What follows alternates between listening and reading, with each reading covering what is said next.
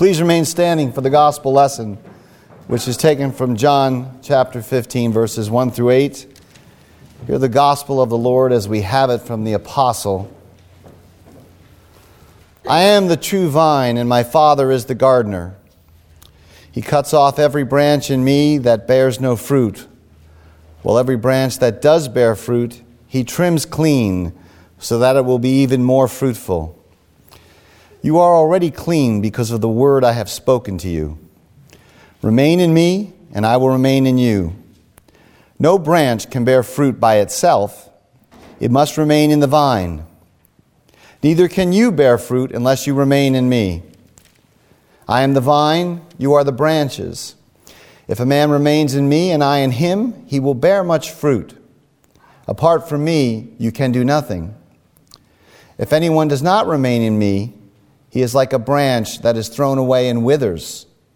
Such branches are picked up, thrown into the fire, and burned. If you remain in me, and my words remain in you, ask whatever you wish, and it will be given you. This is to my Father's glory, that you bear much fruit, showing yourselves to be my disciples. The word of the Lord. Praise, Praise be to God. Please be seated.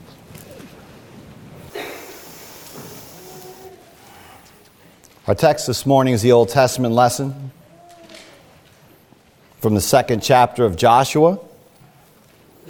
And we'll make three points here Rahab's faith in action. That's in verses 1 through 8. Rahab's faith in words. That's verses 9 through 11. And then the oath. The oath and that's verses 12 through 24. So we have Rahab's faith in action, Rahab's faith in words, and the oath. First, then, Rahab's faith in action. Joshua has assumed command, and he's now preparing for the invasion of Canaan. He knows that the Lord has promised him the land but the promises of God do not mean we cannot and should not take prudent action in seeking their fulfillment. The pro- there's nothing automatic about the promises. And just because something is promised to us does not mean we can be reckless or cavalier or casual about it. As we said last week, what is given must be taken. And so, Joshua here, he wants some advanced planning some reconnaissance. And so he sends two spies from Shittim, which is a town just east of the Jordan, where Israel's encamped. And he tells them, Look over the land. The text says, especially Jericho. And the force of this is, Look over the land. That is, look over Jericho. Right? They don't spy out any other place but Jericho. This is the first strategic city that Israel has to capture. And so these two spies, unnamed, they go and they enter the house of a prostitute. And she is named a prostitute named Rahab. And Rahab is not simply an innkeeper, though she is that. The, the text and there are two New Testament references to Rahab, and both of them make clear that she is a prostitute. So they entered a house and they stayed there. The text is very careful to avoid any suggestion of an illicit relationship between Rahab and the spies. And while she is a prostitute, her house appears to be something of an inn or a way station or a tavern or some combination of that. It is not a brothel. And so the spies are at Rahab, the prostitute's inn or house. And they're there so they can rest, gather intelligence, communicate with the locals, see what the situation on the ground is. And throughout the text, we see that God blesses them and he providentially protects them. But they seem to be, to speak frankly, somewhat inept as spies. For no sooner do they arrive than the king, and king here would be a local city chieftain, the king of Jericho is told by some unnamed informants look, some of the Israelites have come to spy out the land. I mean, obviously, they were seen and they were recognized almost immediately. And so the king, king of Jericho, sends a message to Rahab Bring out the men who came to you and entered your house because they've come to spy out the whole land. The cover's already blown. But Rahab had already hidden them up on the roof, we're told in verse 6. And so she tells the king's messengers, Yes, the men came to me, but I don't know where they came from. And at dusk, when it was time to close the city gate, they left. I don't know which way they went. Go after them quickly, you might catch up to them. Right, the technical theological term for this is lying. so, yes, Rahab lies. In fact, if you count, there are four distinct lies in her one larger narrative of deceit. I don't know where they came from. They left at dusk. I don't know where they went. And go, you might catch up to them. Now, this has resulted in a lot of discussion down through the ages. Was the lie justified? Why does God appear to bless the lie? Are there exceptional cases in which we may tell falsehoods? Do the enemies of God deserve the truth? Those types of questions. And I'm not going to address them here. but let me make two simple points. And you'll see, I think, hopefully, why I'm not going to address them. The first is this the narrator doesn't care about the lie. He neither condemns it or commends it. And second, both here and in the New Testament, where Rahab is commended, it is her faith, not her deceit, which is singled out. Now, of course, that's not going to answer all the questions, but it helps us keep our eye on the ball of this passage. So Rahab tells this tale. And the king's men set out in verse 7 in pursuit of the spies in the direction of the Jordan, the text says, which clearly has to be where they came from, even though Rahab said, I have no idea where they came from. I mean, there is an army encamped over there two miles on the other side of that river, and everyone knows it. And when the pursuers had gone out, the gate was shut. They must have thought they were in hot pursuit, that they were really close to the spies, because Rahab said they left about the time the gate was closing. Right? And, when the, and the gate was still open when the king's men got there. They must have thought, okay, we're close. And the, the gate finally shuts, and it's kind of an ominous moment in the text, especially if you're looking at the text from the perspective of the spies, this means now they're stuck in the city. And so Rahab goes up on the roof and has a little talk with them before they fall asleep. And so, whatever one wants to make of the falsehood, the first part of this text shows us something very simple and very important. It shows us Rahab's faith works. It's faith in action. And faith never works itself out spotlessly. We are not saved because of the sterling character of our faith. We're saved because of the sterling character of the one our faith apprehends. Our faith, considered in itself, is always weak and, and unclean and partial and broken. We're saved by the object of our faith. Sure, Rahab's faith one might say, is marred.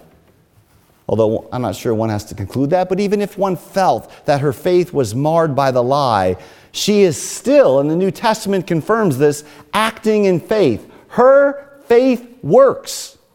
And it works for God's cause, it works for His people. This is a good test of your faith. How is it working for the cause of Christ and for the people of God? And Rahab does this in an ethically excruciating situation. Right? This is somewhat akin to Nazis at the door asking if you're hiding Jews in the house. And it's an action which puts her very life in danger. She puts herself on the line.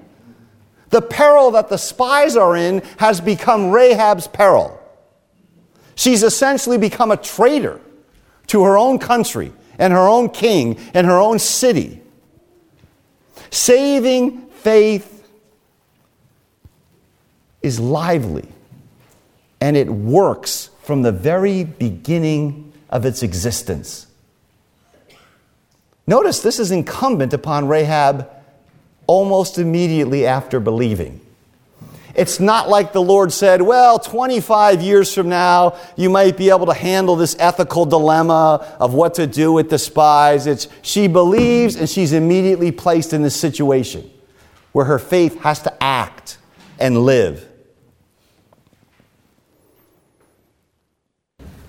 There's no moment at which faith in Jesus Christ is not lively acting faith. So, why has she decided to act in this fashion? And that brings us to the second point Rahab's faith in words, or, or what we might call Rahab's confession. This is the heart of the text. It's really the, the, the pulsating center of the narrative. And getting to this point is the narrator's great concern, which is why he doesn't comment on the nature of the lie. This is the main point, and it's magnificent. Verse 9, she says, Rahab says to the spies, I know that the Lord has given you this land, and a great fear of you has fallen on us, so that all who are living in this country are melting in fear because of you. It's an interesting literary device that the author uses here. When it comes to the spies, Rahab says, I don't know. I don't know. When it comes to the Lord, it's, I know. I know. And what she confesses here was predicted back at the Exodus on the far side of the Red Sea when Israel sang the song of victory known as the Song of Moses. That song says that the inhabitants of Canaan will melt in terror and fear because of the Lord's mighty acts, and he will bring his people in. He'll settle them in this land. Rahab's confession is the fulfillment of that prophetic song at the Red Sea. And notice that Rahab uses God's personal name his covenant name, the name revealed to Moses, the Lord. I know that the Lord, Yahweh, has given you this land. She does not confess that she believes in a God or a higher power or being, but in the Lord, the God of the covenant, the God who way back with Abraham promised this very land to his people. Now, think how encouraging this must have been to these frightened, hidden spies. The Lord has given you, notice that as well, has given you the land. And all the advanced and sophisticated Canaanites are in dread of you. She's giving courage to the representatives of Israel for the upcoming military campaign. Faith encourages. This is one of the ways it works. It puts courage into it puts courage into the people of God. It works for the Lord's cause and for his people, And one of the basic ways it works is it puts courage, it strengthens the faint hearted. And so she continues and says, this is in, uh, both in verse 10 and 11, they, they both start with, We have heard. The word of the God of Israel has gone before the people, and it's come to Canaan. From the Exodus through the wilderness into the promised land. And Rahab has believed that word. It's been, it was orally transmitted from the Exodus to the peoples in Canaan. We have heard, we have heard, she says. Faith comes by hearing, and hearing by the word of God, and so it is here.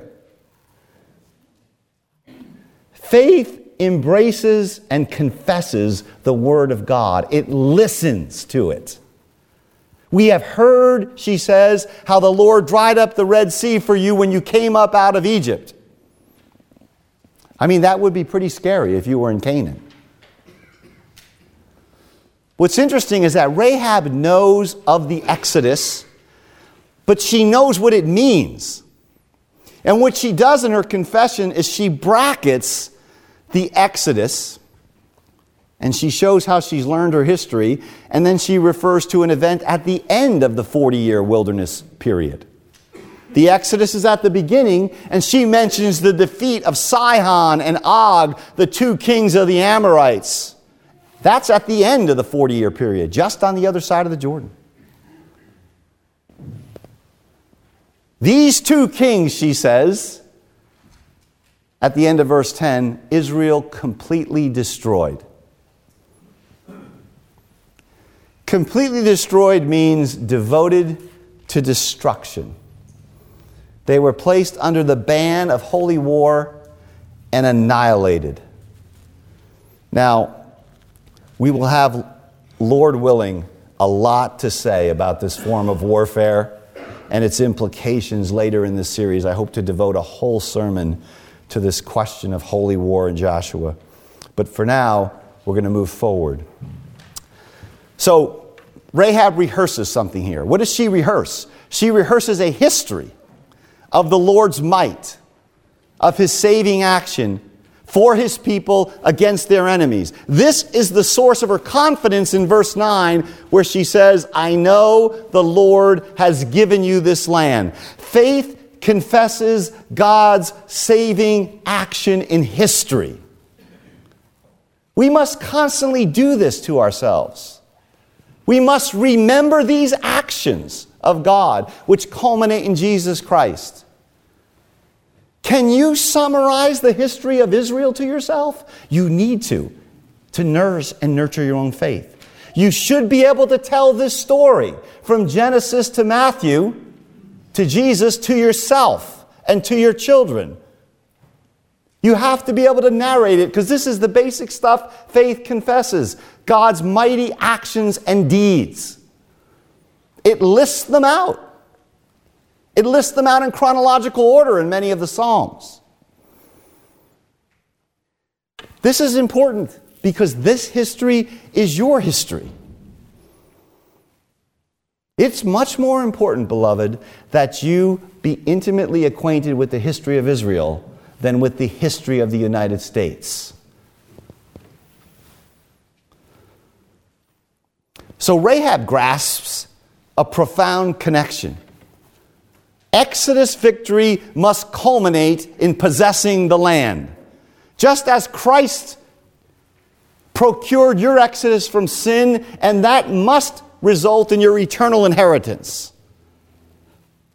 We look back to the cross, and that means we look securely forward to the new heavens and the new earth. Rahab does this. She says, The God of the Exodus is the same God who will surely give you this land. Faith reasons. Faith reasons and it draws the appropriate theological conclusions. Exodus means inheritance. And she makes an even more remarkable confession here at the end of verse 11. She says, For the Lord your God is God in heaven above and on the earth below. It's stunning. A Canaanite prostitute. Swimming in a degraded polytheistic culture with dozens and dozens of gods, Baal and Ashtaroth and many more, makes a pure monotheistic confession. The Lord, your God, is God. He's the only God in heaven above or on the earth below. This is a confession of a woman to whom the grace of God has come with extraordinary power and clarity in the midst of this dark culture. Faith confesses the one true sovereign Lord. Faith grasps his uniqueness, his utter incomparability. To what, God says in Isaiah, or to whom will you compare me? He is God in heaven above and on the earth below. And this means, and Rahab instinctively gets this too, this means that he is the Lord God of Jericho, and the Canaanite gods are not the gods of Jericho. He controls in his sovereign majesty the destiny of the world. That's basically the equivalent of Rahab's confession. Thus, the land belongs to Israel, for her God is the unrivaled, incomparable Lord of heaven and earth. And with this confession, this woman, this Canaanite, this polytheist, prostitute, has become an Israelite. She's become a believer with a theologically informed, confessing, acting faith. She has become an Israelite. Because you can be assured that all Canaanites are going to be placed under the ban of holy war, and she is spared because she is not a Canaanite. Faith places one into the community of the church. You move from being a Canaanite Gentile to being an Israelite. Faith takes sides. It chooses communities. It places you in this community, in this holy nation. And as an Israelite, she will escape the coming judgment on Canaan, and her and her household will be saved. Faith delivers from judgment.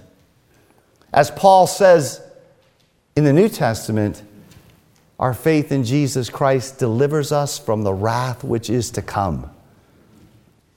And to look ahead for a brief moment here, the holy war in Canaan is a type, a picture, a foretaste of the wrath which is to come.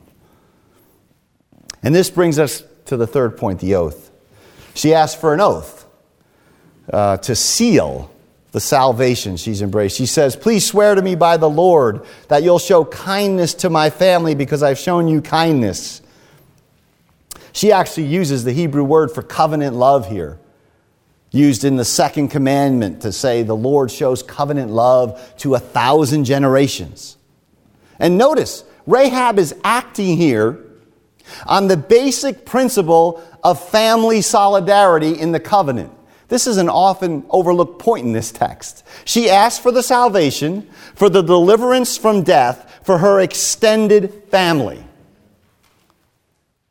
Her salvation implicates your family. Faith implicates your family by God's own covenantal order. And in verse 14, the spies agree. They pledge their lives. They say, Our lives for your life your family's lives. This is a blood oath, and lives are on the line on both sides of it. If Rahab continues to spare them, they'll be, she, she and her family will be spared. But she must tie, they say, the scarlet cord in the window of her house to identify it when Israel invades. She has to bring her whole extended family into the house to ensure they avoid destruction. It's like the Passover when households with the blood sprinkled on them, escaped the angel of death. So this house, marked with this scarlet cord, will be spared destruction. Faith hides itself under the blood of Jesus Christ. And in all these ways, Rahab's faith continues to show itself obedient. And you know the rest of the story. She lets the spies down out of the window. She says, Go hide in the hills for three days, wait till the pursuers return. Then it'll be safe to cross the Jordan and return to Joshua. And that's exactly what happens. They return to Joshua, and it's interesting what the spies say to Joshua. They use precisely the words that Rahab told them. They go back to Joshua and they say, The Lord has surely given the whole land into our hands, for the people are melting in fear of us. Now, it's often been pointed out that this story is not strictly necessary in the flow of the book of Joshua. At the end of Joshua chapter 1, the people are ready to cross the Jordan. And in chapter 3, they cross it. So, why this story? Well, it's here to show the abundant grace of God to sinners, even Canaanite sinners, even Canaanite prostitutes. That the grace of God is available even in the midst of certain imminent judgment.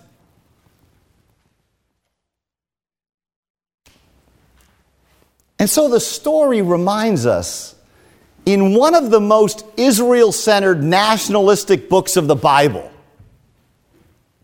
that the promise to Abraham embraces the blessing of every nation. We are all Rahabs, Gentiles, alienated from Israel saved from our cultures and our degradation by the free grace of God. Rahab is an image of the gospel. The grace of God that comes to a, to a humanity lying under judgment, lost. And Rahab remarkably becomes an ancestor of the Lord Jesus Christ and she appears in the genealogy of Matthew's gospel. Who would have guessed? How could she have ever known? This is something else about faith. Faith has profound and often unseen long term historical consequences. These little acts of faith and faithfulness that you do, they ripple down through history in ways that you could never imagine and you will not be privileged to see in your lifetime. This is a stunning thing that Rahab is an ancestor of the Lord Jesus Christ. She appears in the list of the heroes of faith in Hebrews 11. She is one of yours and mine holy mothers in Jesus Christ. Jesus, the Savior God of heaven and earth, the Savior of every nation, the Savior of the whole world. Jesus has Canaanite blood in his veins because of this woman's salvation and faith. And so Rahab reminds us quite simply and starkly of the nature of true faith. Faith believes the mighty works of God, the God of the Exodus, even as you are called to believe in the greater Exodus from bondage wrought by Christ. You always go back to that. We will do it here momentarily. Faith always looks there, just as Israel always looked to the Exodus. Her faith confesses that the Lord alone is God in heaven and on earth, and thus he will bring his people into Canaan, even as our faith confesses that the same Lord will bring us into the greater Canaan, the new heavens and the new earth. That's why that supper is a foretaste of the wedding supper of the Lamb. That Exodus guarantees inheritance. That supper guarantees the promised land. In fact, it is a foretaste of it. And her faith works, and it works at great risk. It, it works in the faith, face of danger to advance the kingdom. Right? What does James say that Rahab teaches us? He says, she teaches us that without obedience, faith is lifeless and dead. Even as our faith is to be a working faith. Because the Lord has sent us forth into enemy territory. Because He's still saving and calling the likes of modern Rahabs. Because this is what the living God does. So let us learn from her example. Faith believes, faith confesses, faith works. Go and do likewise. Amen. Amen.